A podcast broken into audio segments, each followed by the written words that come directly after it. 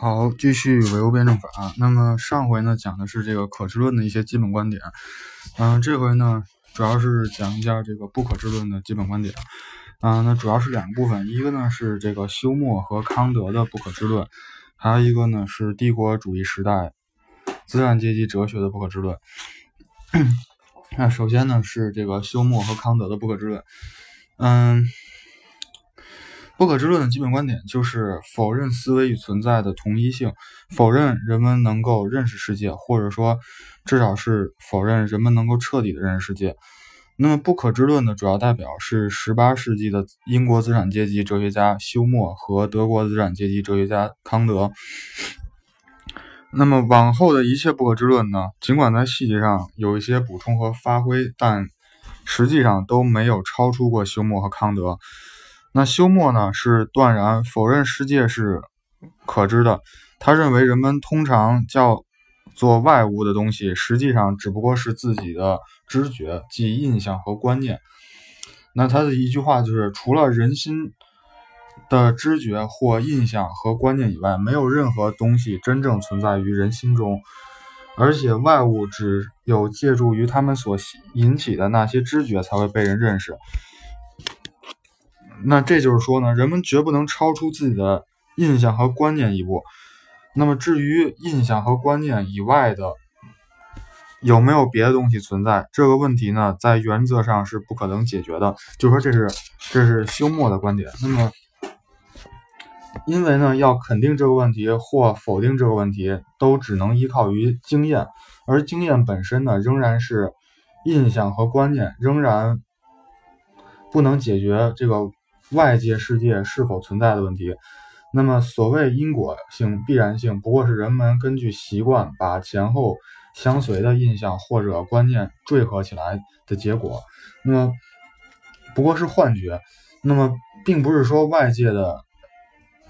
世界所固有的客观联系。因此，休谟得出来结论是：唯物论和唯心论都只是假设，要证明唯物论或唯心论的正确，同样是不可能的。那么，无论肯定或否定外界事物的存在，都是没有根据的。那不仅如此，休谟还进一步的把作为认识主体的我也否认了。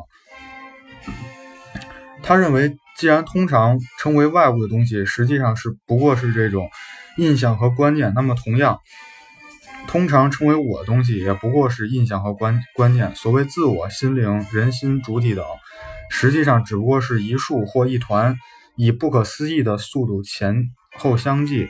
并处于不断变迁和运动中的这种繁杂的一个知觉。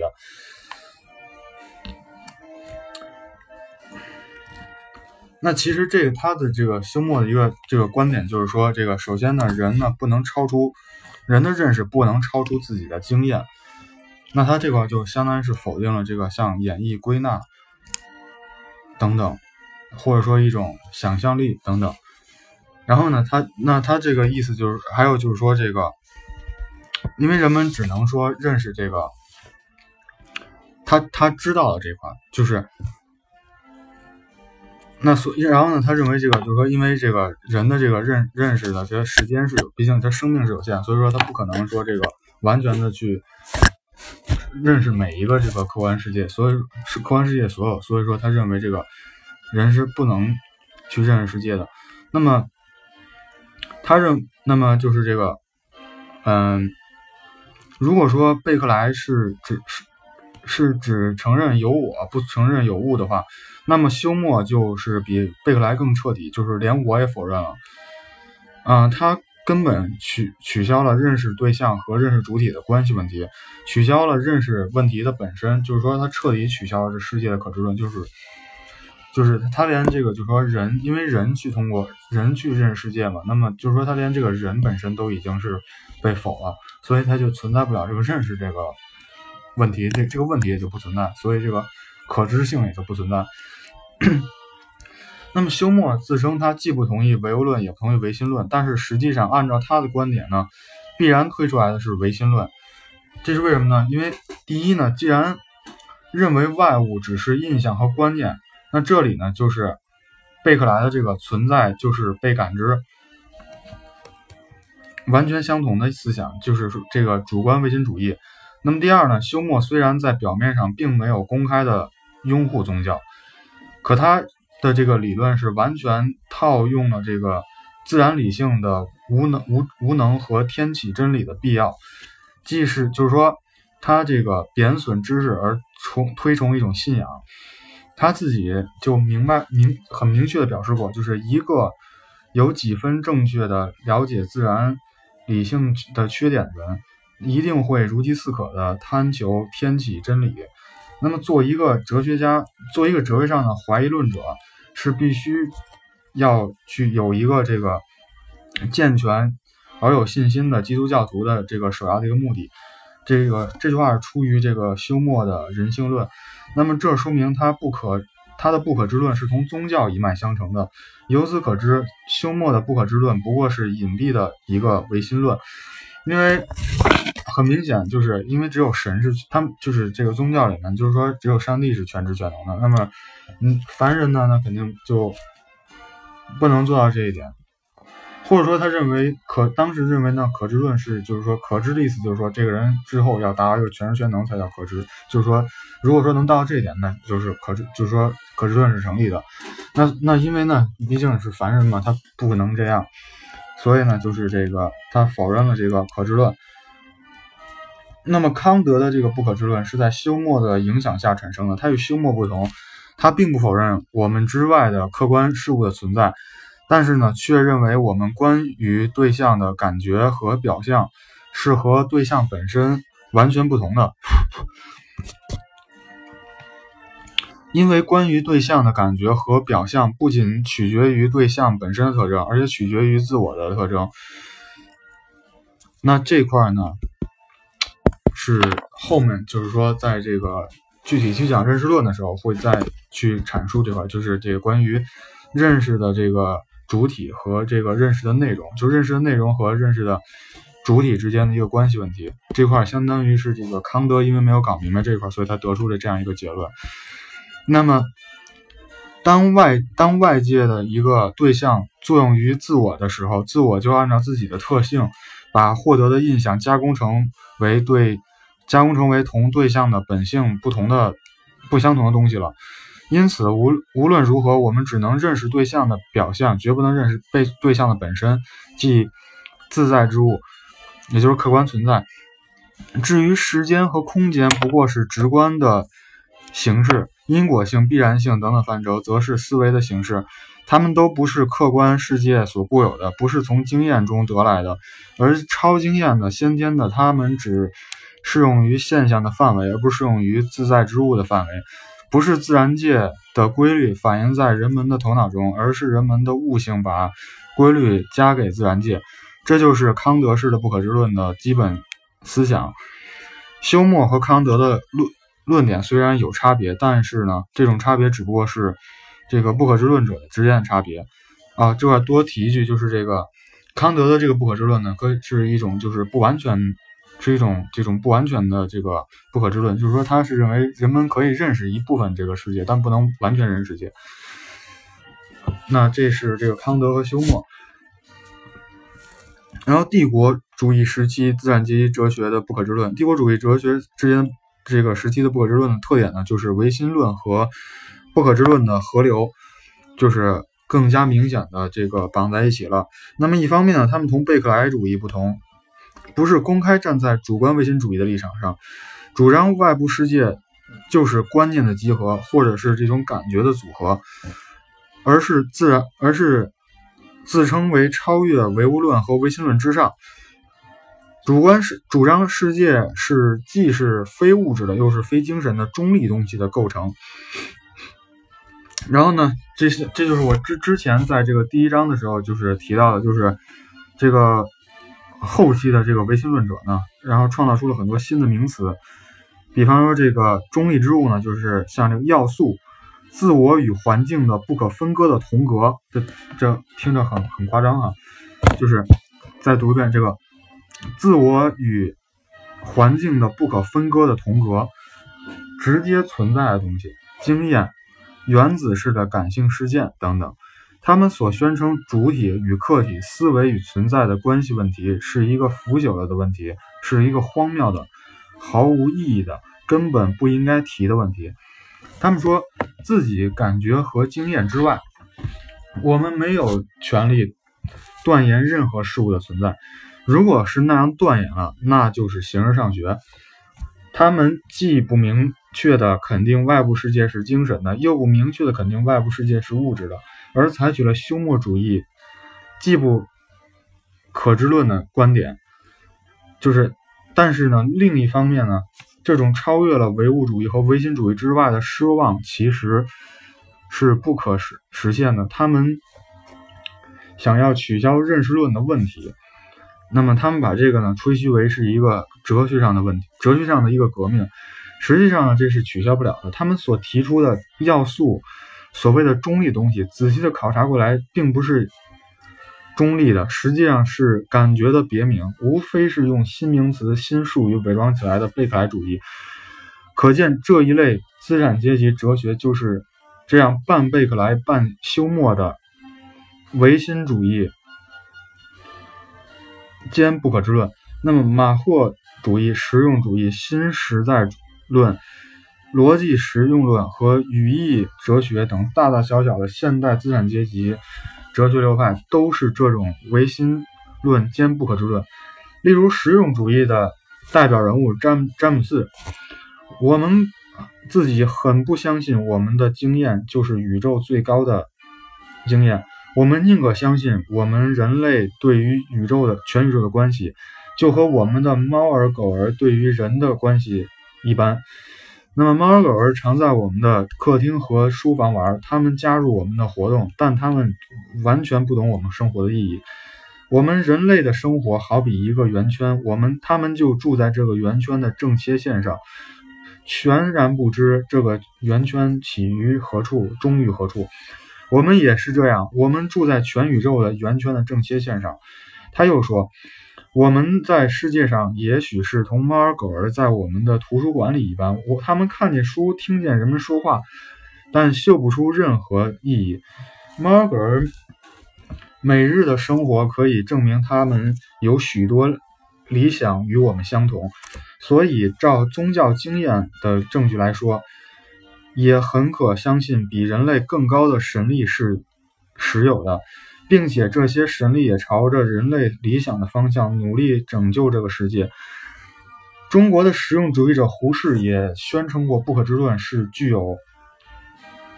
是最富有科学精神的。他认为。灵魂不朽的问题不能用科学实验来证明它，也不能用科学实验来驳倒它。既然如此，我们就只好用实用主义的方法，看这个看这种学说的实际效果如何，以为评判，以为评判标准。依据此标准来看，信神不灭论固然也是有好人，信神灭论也未必都是坏人。总而言之，灵魂不灭灭不灭的问题与人。生行为上实际没有什么重大影响，既然没有实际意义，简直就可以说不成问题了。那这个是出出于这个胡适的《胡适文存》，但是呢，世界上是可知的问题，世界上是可知的问题是不可取消的。正如恩格斯所说的，如果把不可知论应用于生活实践，那就弄得。动物学家不知道猫是狗是四条腿，数学家不知道三角形是不是三条边，就是会使人只好停留在一切认识的活动。那这里就是说，你想想，因为就是说你，你就比方三腿狗是不是三条腿？那就找出个两条腿的狗，找出个四五条腿的狗，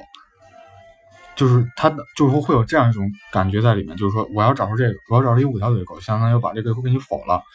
我要找出一两条腿，相当于也把这个给你否了。但是说我一直就是四条腿，四条腿，你也无法证明狗就是四条腿。它就是这种就是不可知论是这么个一种意思在里面。包括这个，那么所以呢，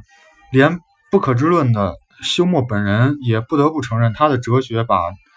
置于那种绝望和寂命寂寞的寂静的一个境地，使他感到惊慌、惊慌和迷乱，在。实际生活中，他不得不忘掉他的哲学。拿定主意要生活、谈话、行事像普通人生活一样。这是在休谟的人性论里面，就是他当然他的哲学主张和他并不能去指导他的这个生活，就不并不能指导他的实践。那这里呢，就是一种有一种玄学的感觉，就是他的这种思想世界。他的这个认识，因为在后面的话会讲认识和实践的关系是不可能分开的。